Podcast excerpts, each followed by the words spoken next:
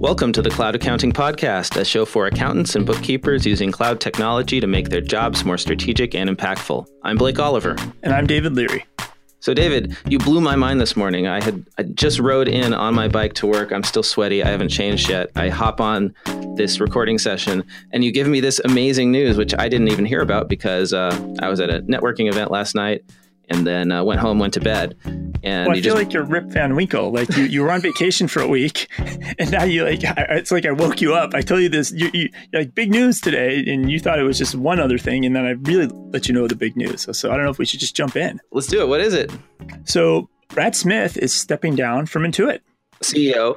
But as CEO, this is going to take place on January 1st, 2019. Sasan Goudarzi is going to replace him as CEO. The CTO is actually, Taylor Stansbury is actually stepping down as well. And I know some people are really excited because we're now going to have a female chief technology officer. Oh, wow. I forgot Marina's last name. I'm going to blow it. Watch me.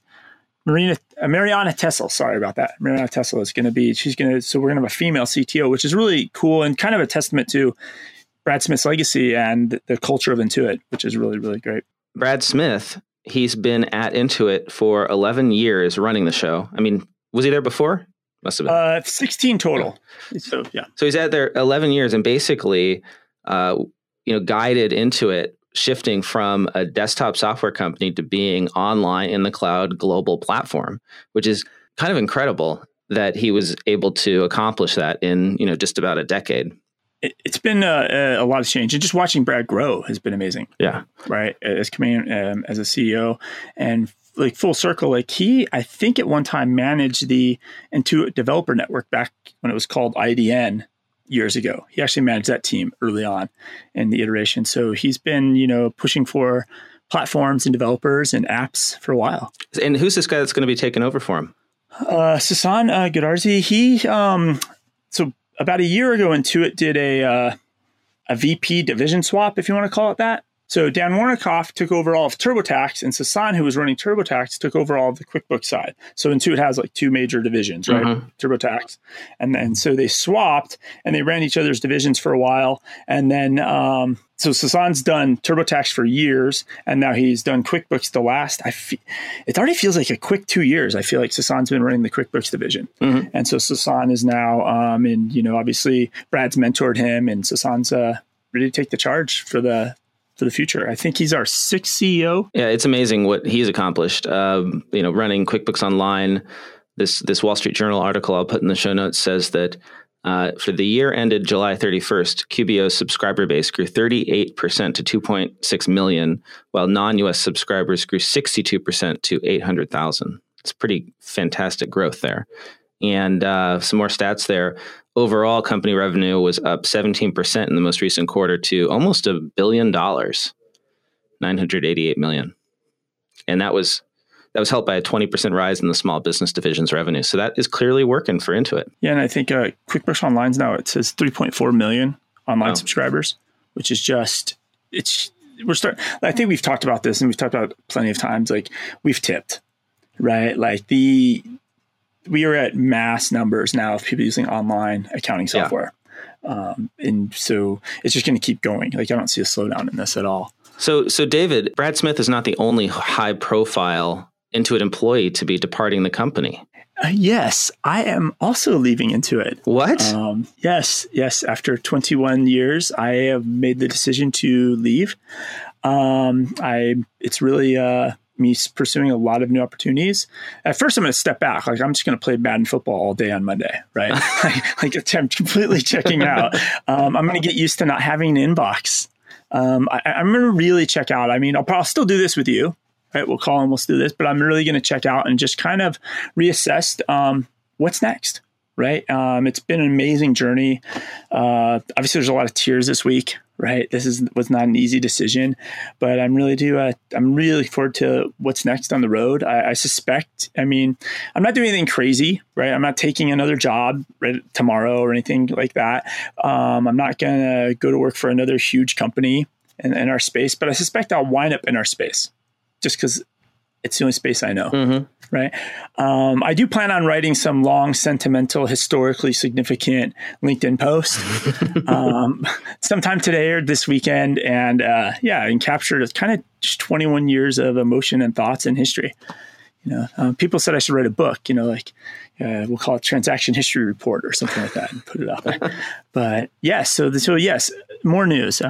There's been major exits. I'm very honored. It's kind of amazing timing. I'm very honored to be going out on the day Brad announced as well. Yeah, good timing. And you deserve a lot of the credit for helping that small business division grow with being the, ecosystem evangelist for QBO, right? Like, I mean, how many integrations were built in the time that you were doing that? The first three, I mean, it was like Bill.com, MavenLink, and Shoeboxed, who I think just got acquired.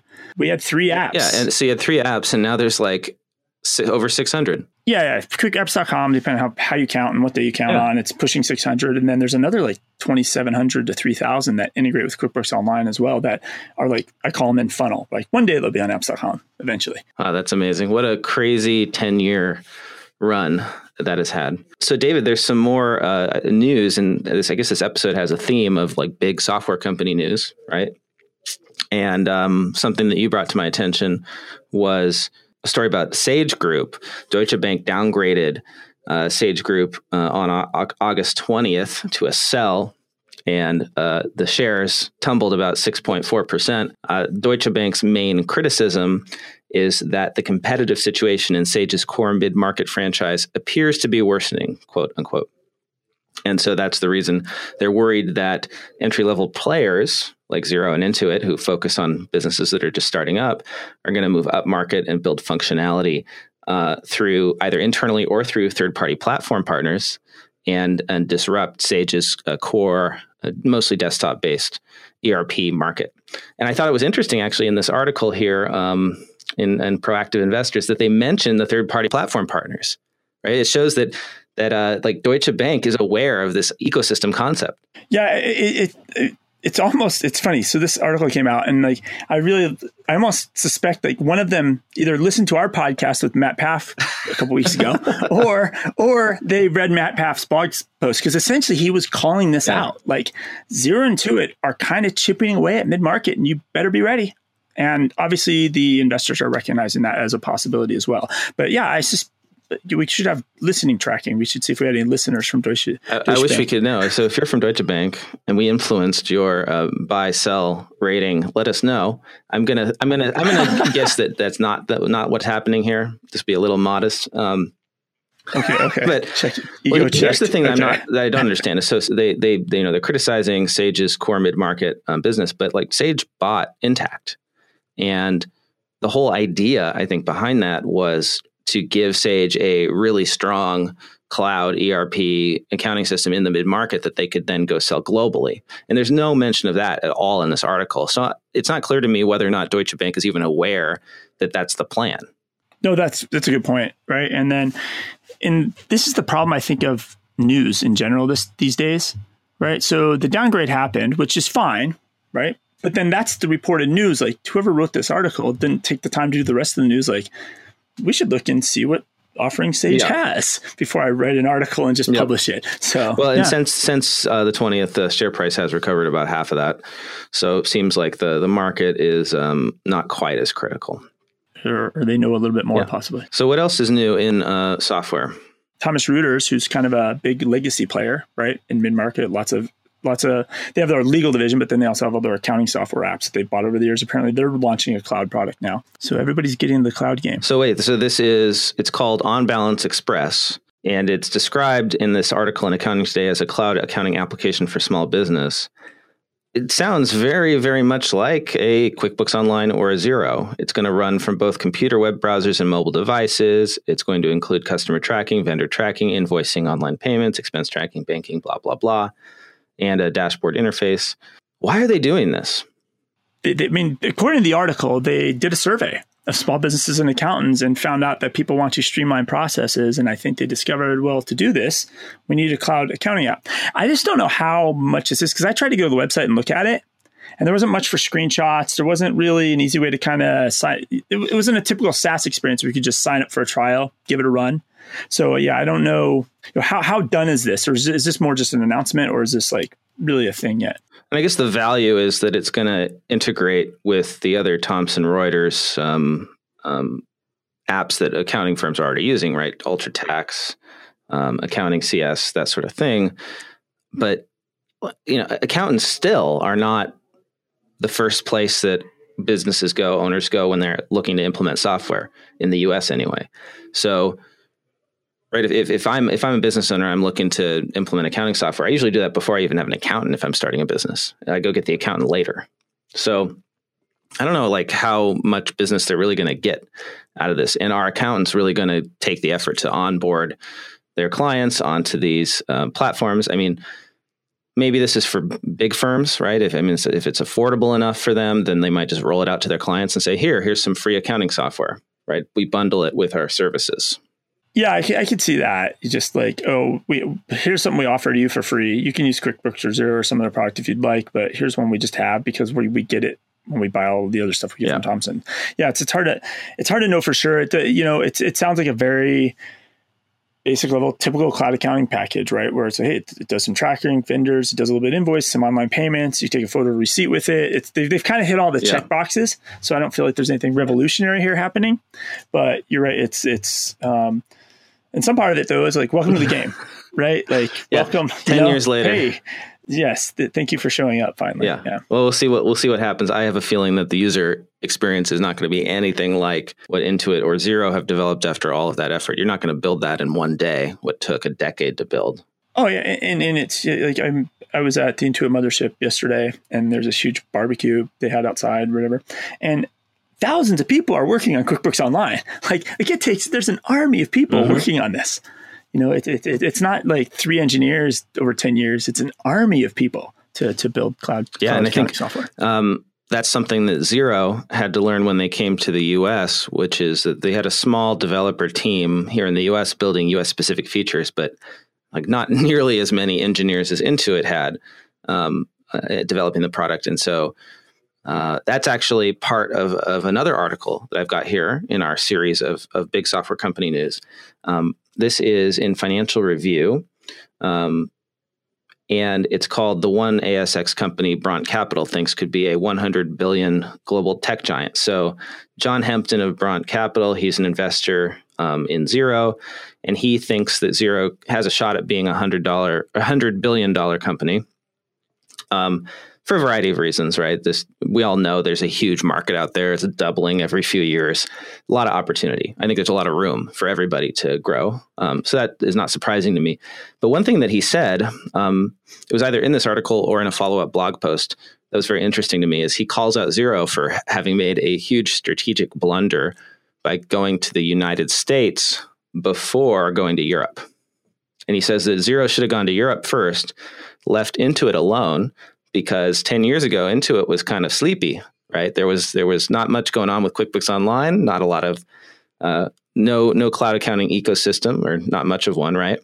And Xero kind of woke up the sleeping giant, right? And I have no idea, you know way better than I do about the inner workings at Intuit and what happened, but it just looked, as an outsider, it seems to me like Brad Smith saw this threat and just totally turned the company around and answered that threat to great benefit.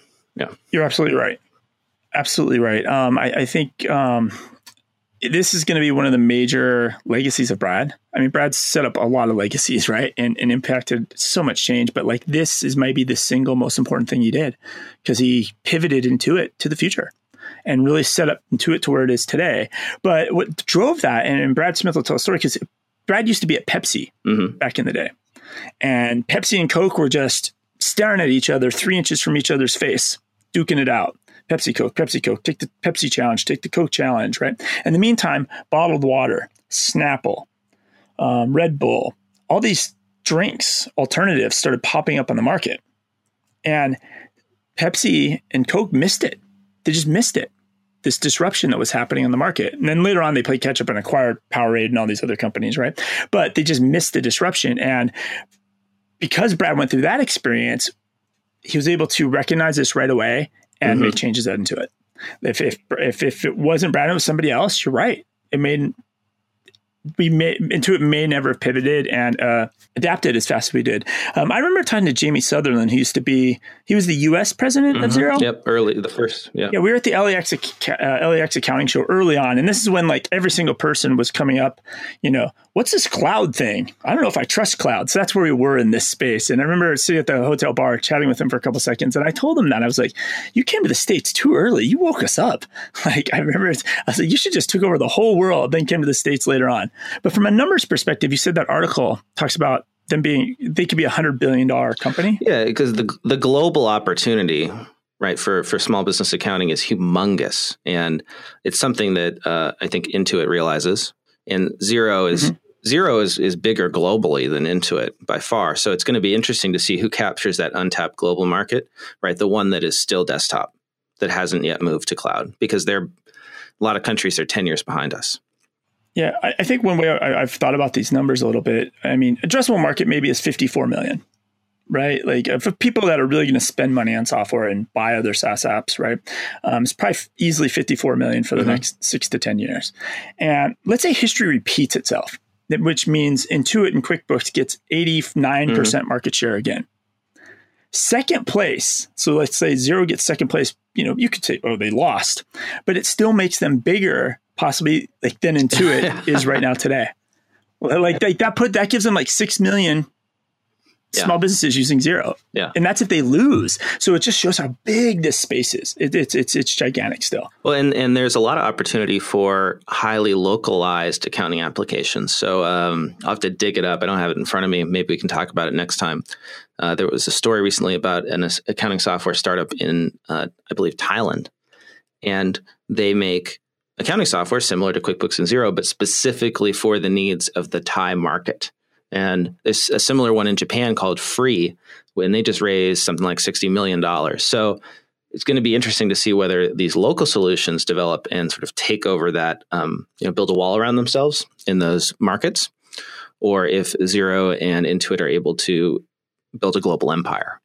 Yeah, the interesting thing about that is you go into each region. I think, you know, Xero's probably learned this, and I know Intuit and QuickBooks had to learn has learned this, is like every time you go to a market, you need two things. You need a payroll product. Yes. Right?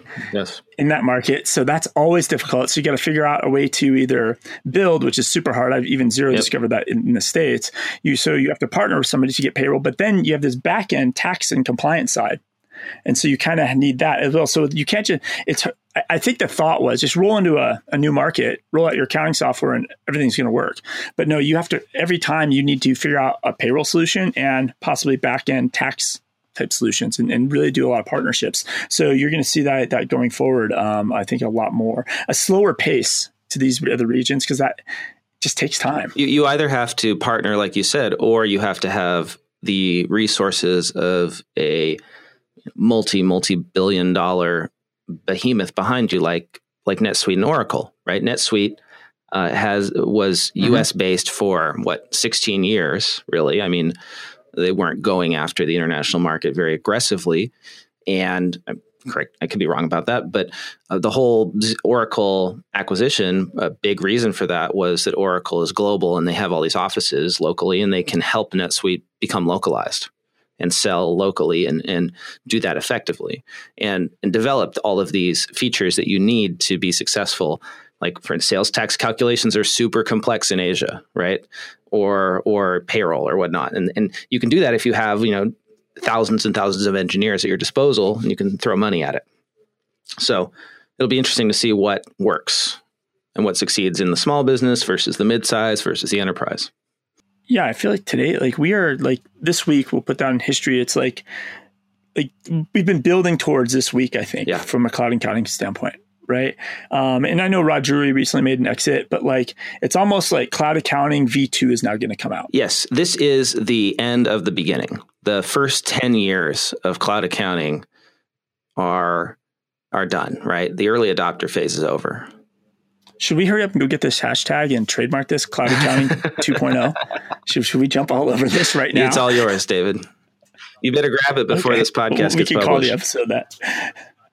Yes, Cloud Accounting 2.0. But it's been an amazing week amazing week, Blake. It's I think you said you had a little Flowcast news too, so we don't forget. I forgot you mentioned that. So I'm going to be in New York in September, and I just wanted to let everyone know who's listening, who is in the New York City area, that they are invited to a Flowcast event. We're going to be at the Stack Overflow offices. Stack Overflow is an amazing website for programmers where they can share knowledge with each other, and they are a Flowcast customer, so they've generously just offered to host us at their offices in Manhattan. We'll be there on September 13th doing a panel discussion about best practices for the month-end close. So if you're a controller, CFO, and you've got a mid-size organization that you're managing, you're running, or you've got a startup that you are is quickly growing, you might want to come and hear some great learnings from some folks. So we've got the VP of Finance at Stack Overflow, the controller from HelloFresh, the assistant controller at Oscar Health, and a senior manager from CFGI. And of course, our CEO will be there, Mike, and I'll be there as well. So I'll put that link in the show notes to register. All controllers and accountants are welcome to join us. I have nothing to do. Maybe I'll fly to New York City on a whim and sit in. Come join us. It'll be fun. Flights are cheap to New York City. I think, I think there's definitely a direct from Phoenix. There might be one from Tucson by the fall time, I think, as well. Accountex was this week as well. Did you attend that? No, I couldn't make it. Did you see any news from that? Like, it feels like it was a very quiet event. Yeah, no big announcements that I'm aware of. But again, I'm kind of like the Rip Van Winkle. I didn't even know about Intuit until this morning. So that's great. I think that's it this week. Hopefully, next week's a little bit more of a breather week. Maybe we'll get into some other oddball news and less massively industry-changing news. Hopefully, next week we'll have a go deeper. It would be surprising if that happened two shows in a row. So, David, if folks want to get in touch with you and give you feedback on the show, tell you what to talk about, where should they reach you? Definitely on Twitter. That's probably the easiest way, at David Leary, and possibly, I swear I'm going to write some long form novel on LinkedIn. Okay. And I'd suggest you jump on LinkedIn. Find me there. I'm David Leary on LinkedIn as well. Yep. And I'm at Blake T. Oliver on Twitter. And I am getting more and more a fan of LinkedIn. I don't know. I just find the feed to be good. So look me up on LinkedIn, Blake Oliver. And there aren't too many Blake Olivers, but if you type in accountant, I will absolutely pop up. Perfect. And with that said, we will close out with the introduction of Cloud Accounting 2.0. It's the end of the beginning. The end of the beginning. All right. Awesome. Have a great week, David. Bye, everybody. Bye. Later, Blake. Bye.